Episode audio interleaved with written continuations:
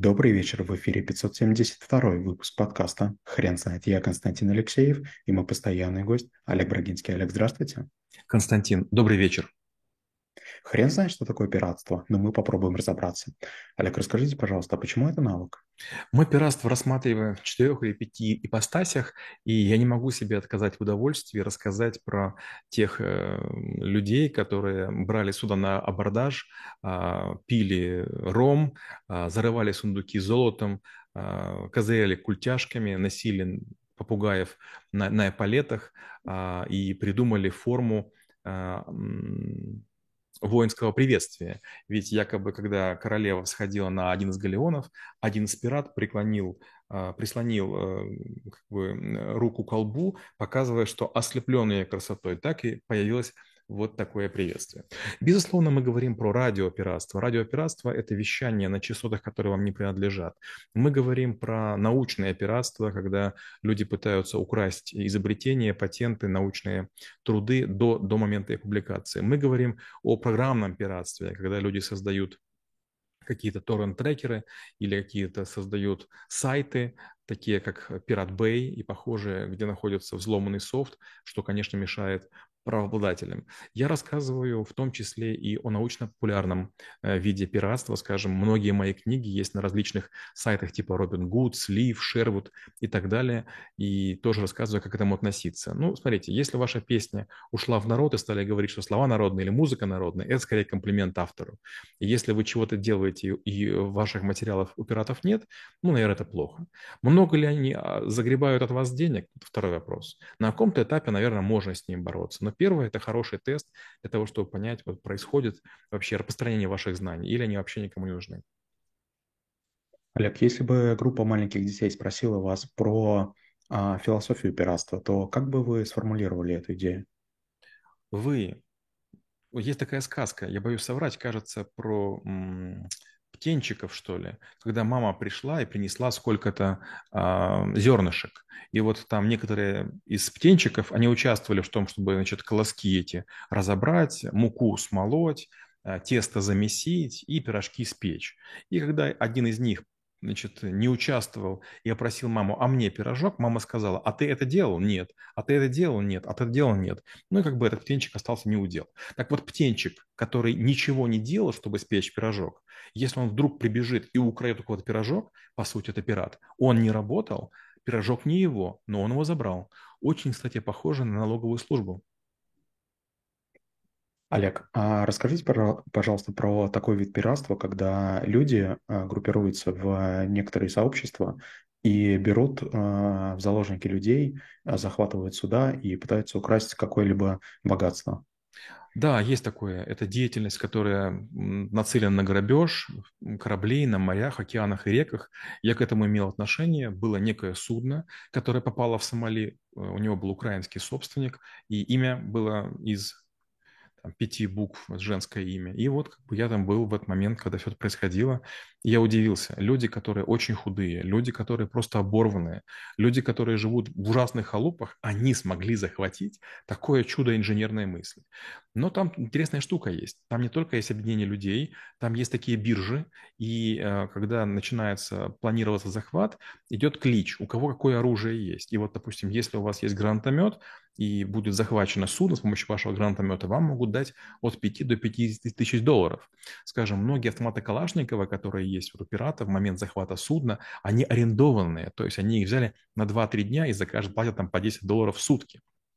То же самое касается патронов. Получается, что люди ставят на кон все ради того, чтобы это сделать.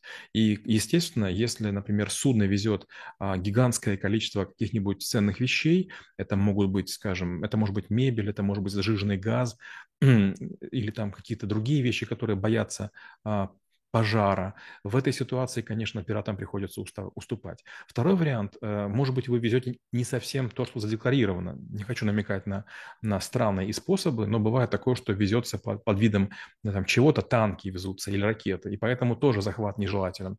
И тогда приходится совершать выкуп. Но опять же, было время, и арабские шейхи несколько раз нанимали специальные суда, чтобы было сопровождение, но они не могли с пиратами справиться. Тогда взяли одного из бывших э, спецназовцев, который работал и возглавлял подразделение частной военной компании Blackwater, черная вода. И он просто этих пиратов истребил. То же самое делали французы, то же самое делали русские. То есть после захвата судна шло тотальное уничтожение пиратов всеми силами, включая там, их жилища и временные пристанища. Да, Олег, а, кажется, это достаточно логичным. Если а, мы с вами, допустим, организовывали перевоз а, какого-либо груза с декларацией совершенно другой, то логичным звучало бы нанять какую- какую-либо группу людей, которая бы смогла защитить это. Но не всегда так работает, правильно я понимаю? Абсолютно верно. Смотрите, если, например, э, вас стреляют э, с помощью автомата, то вероятность поражения кого-то на судне, которое имеет большое водоизмещение, очень высокая. То есть маленькая лодочка, которая катается на, на, на волнах, пытается из автомата стрелять, в общем-то, можно сделать бронебойные стекла, в общем-то, можно просто укрыться. Тем более, что, опять же, пираты не атакуют по ночам. А, а многие корабли, они оснащены системами колючей проволоки, бронесбойтами, и они водой могут смывать этих, этих пиратов. Получается, очень часто пираты они ведут длительное наблюдение, в том числе с использованием дронов, для того, чтобы понять, есть у судна э, слабые точки или нет. И если суда выпущены последние 15-20 лет, то они пиратам просто не под силу. Почему? Потому что суда делаются немножко вот такие вот, как бы вот э, перед палубой есть вот такое закругление, и забраться уже почти невозможно. Да, можно использовать кошки, можно еще что-нибудь, но там, опять же, как там специальная колючая проволока, которую, кстати, придумали в ЮАР, и это очень, все очень сложно. Но есть старые суда, которые которым 60-70 лет, которые сменили там уже 15 юрисдикций и там чудом, э, невзирая на ржавчину, не тонут, и поэтому захват этих судов вполне себе возможен. Олег, скажите, пожалуйста, а как пираты выбирают себе цель? Если, если какая-либо, может быть, база данных или, не знаю, может быть, какой-то специальный мессенджер, в который а, скидывается определенные там заказы, кстати, вот вы зря улыбаетесь. Вернее, я как бы, э, я понимаю, что вы как бы стесняясь намекаете. Конечно же, есть. Во-первых, в каждой стране есть береговая охрана. Во-вторых, на судах есть респондеры, которые включены всегда для того, чтобы было понятно, где находится судно. Если посмотреть внимательно на небо над океанами или посмотреть внимательно на торговые пути, мы заметим, что а, десятки тысяч самолетов и кораблей одновременно находятся в море, иногда идут курсами там, с разницей в полчаса. То есть есть очень судоходные такие потоки, и поэтому транспондеры работают. Каждый транспондер передает класс судна, тип судна, координаты, это можно отслеживать. И э, в первую очередь таможенники, пограничники и вот береговая охрана являются источниками или наводчиками, которые подсказывают пиратам, как действовать. Они имеют свою долю, они имеют свою мзду, и очень часто они выходцы вот из этих бедных районов и своей целью ставят как бы за деньги общины, за деньги какой-то деревни, став чиновником, сделать ее жизнь лучше. Один из способов – это давать наводки на пиратов. И для этого могут использоваться и Viber, и WhatsApp, про другие мессенджеры я пока не знаю. Олег, скажите, пожалуйста, если бы э, у нас с вами стояла задача, и, допустим, решение этой задачи было бы нанять э, какую-либо группу пиратов, скажите, насколько это надежный, э, надежный источник а, решение нашей задачи. Очень ненадежные. Смотрите, вот пираты, они часто жуют какую-то гадость, кажется, из куриного помета. Называется, кажется, насва или нечто похожее. То есть они под кайфом. У них такие стеклянные, налитые желто-красным глаза. Они безумно худые. Они, конечно, там как бы жилистые, но они безумно худые. Они очень плохо одеты. У них ужасно плохие зубы. У них отвратительное образование. У них нулевые понимания о норме, об этике и морали. И, честно говоря, они, по сути, смертники. То есть э, вероятность того, что человек сходит на 10 операций, останется жив, она приближается к нулю. Поэтому нет, э, действовать с пиратами не имеет смысла. Гораздо лучше взять бывших Э, спитался в бывших военных и достичь цели. Смотрите, если у вас есть хотя бы 4-5 военных, которые раньше были дайверами, которые умеют водить катеры, которые не боятся морской болезни, взять на абордаж любое судно, это вопрос а, смекалки, освещенности и туманности. Олег, скажите, пожалуйста, если а, кто-то из наших случаев, э, слушателей или, может быть, наших коллег окажется на судне, которое будет захватывать, а есть ли какие-то паттерны поведения, либо а, возможно ли с пиратами либо просто предлагать сразу же сумму за свою жизнь, или а, есть ли какие-то а, методы поведения?